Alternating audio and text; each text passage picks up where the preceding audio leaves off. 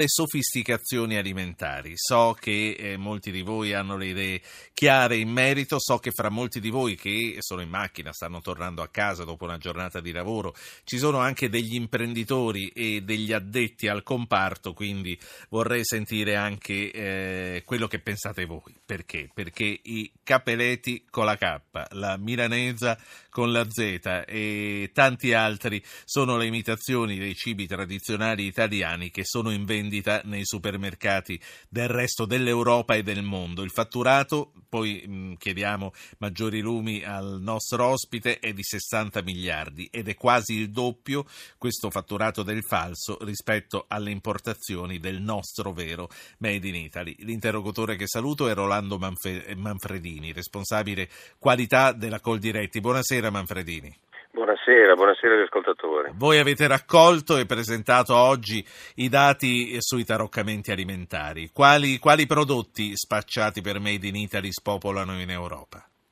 Beh, sono tantissimi i prodotti che eh, ovviamente spopolano in Europa, si riferiscono ai nostri grandi prodotti, eh, per esempio so, la pasta, per esempio il vino, eh, per esempio le salse, insomma eh, quasi tutti i prodotti per cui l'Italia è famosa nel mondo, quindi prodotti che in un qualche modo richiamano immagini, colori, nomi, eh, addirittura mh, magari anche stilizzato i nostri grandi monumenti, eh, dal Colosseo a, alla Torre di Pisa, sì. alla Torre di Pisa, quindi c'è eh, proprio un richiamo all'italianità e ovviamente questi prodotti non hanno assolutamente nulla di italiano. Sì. Però allora quello che vorrei capire, fino a dove si può e quando non si può più, nel senso che magari non sono buoni come la nostra mozzarella, non sono buoni come il nostro parmigiano, ma non fanno male e a loro gli piacciono, quindi perché non lasciarli riacquistare?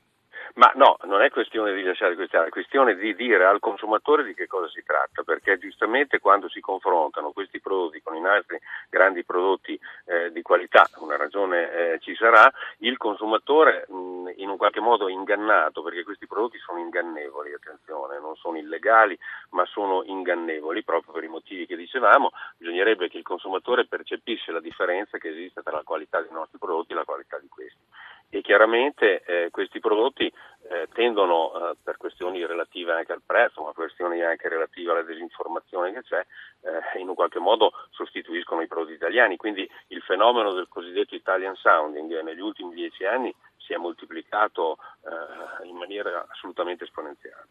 Faccio parlare un ascoltatore e ricordo agli altri che il numero per intervenire è il 335 699 2949. Non si chiama in voce ma si manda un messaggio e noi richiamiamo. Orlando, Napoli, buonasera.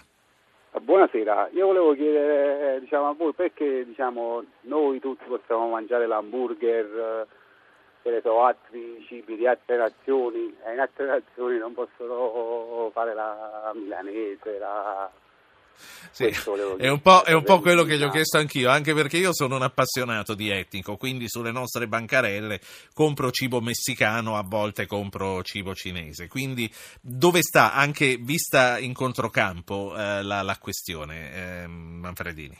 Ma la questione sta solo in un fatto, secondo me, che noi stiamo parlando di un Made in Italy eh, che non è Made in Italy, e eh, di prodotti che comunque eh, richiamano l'italianità per poter essere messi sul mercato, per poter in un qualche modo agganciare il consumatore. Questa è la differenza. Ma noi stiamo parlando effettivamente di Italian Sounding, ma questi sono dei falsi, cioè di fatto. Quindi non, non hanno niente a che vedere con l'italianità no. e, e, e, e i prodotti italiani. Eh, Ma sulle, sulle, confezioni loro c'è scritto Made in Italy quando non vengono fatte in Italia? Nelle confezioni eh, a volte eh, in, non in Europa ma negli Stati Uniti o in questi, in ci può essere scritto addirittura eh, Made in Italy o italiano, ma è, è, la questione relativa al fatto che tante volte su questi prodotti c'è pure la bandiera italiana. Certo. Cioè, quindi eh, in un qualche modo eh, si mette in testa al consumatore che questo sia un prodotto italiano allora eh, purtroppo, come dicevo prima, eh, occorrerebbero anche delle regole chiare, più precise rispetto alla definizione di un prodotto interamente italiano. Quindi il vero Made in Italy eh, diciamo, dovrebbe avere Senta. l'indicazione d'origine fin dalla materia Mentre... prima Sì, mentre noi parliamo continuano ad arrivare telefonate, io le voglio far parlare, anche perché poi davanti abbiamo non più di 5-6 minuti. Maurizio Padova e Roberto da Napoli. Maurizio, a lei. Eh, buonasera Ruggero, buonasera a lei e a tutti i suoi eh, suoi ospiti. Ce n'è uno solo, Io- ma vale molto, dica. Sì, eh, beh, eh, ogni tanto lo vedo in televisione così. Io fortunatamente faccio parte di quel settore, lì, del settore alimentare, lavoro per un'azienda che non è tanto grande, però è molto conosciuta nel settore Sì. biologico. Ecco, posso dire una cosa, eh, parlando del mio settore, c'è differenza tra il, il prodotto italiano che viene lavorato, commercializzato, cioè prodotto e tra- trasformato in Italia il prodotto bio che arriva dall'estero. Perché in Italia noi fortunatamente, dico fortunatamente, abbiamo dei parametri restrittivi molto più molto più restrittivi di, diverso agli Grazie. altri. E un'altra cosa, giustamente come ha detto il dottor Manfredini, cioè deve- la gente deve abituarsi, deve abituarsi, dovrebbe, cioè, anzi io direi, direi- dico deve abituarsi a controllare, a leggere le etichette e ci vorrebbe la volontà politica. Ma noi lo non da- facciamo, noi lo facciamo. Io ma, vedo... non da- ma non dalla dall'Italia, perché gli italiani lo fanno tante volte, dalla comunità europea di imporre, imporre Chiaro. Maurizio, la- lasciamo spazio anche a Roberto, se no poi non può più parlare. Grazie Maurizio. Roberto, buonasera. Buonasera, buonasera a tutti. Prego. Eh, l'argomento è questo, metà delle carni, metà del latte, metà del grano tenero, un terzo del grano duro li importiamo dall'estero. L'85% della soia, il 40% del mais sono di produzione estera e con quello facciamo i prodotti DOP e IGP. Eh, praticamente quasi tutta la soia che importiamo è anche OGM. Allora, tutta questa Italian Sound, fatta tutto con materie prime estere, non è un po' tirata per i capelli, Appunto. come Ma- se volessimo fare de- tutto? Di che stiamo a parlare? Allora, eh, mm, Roberto Rolando Manfredini. Allora, si pone- qui si pone un problema che è questo.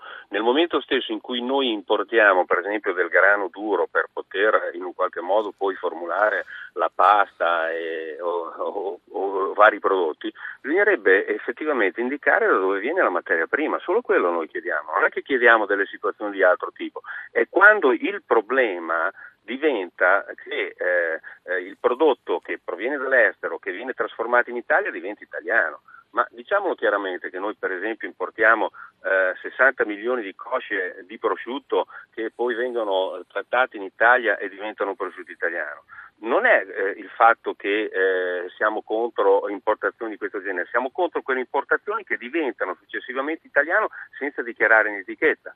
Ma noi, le nostre imprese, in questo modo qua, devono pu- purtroppo concorrere in maniera eh, con imprese o con situazioni che portano alla slealtà. Manca di trasparenza, ma perché nei prodotti come per esempio in tutti i trasformati non viene indicata l'origine?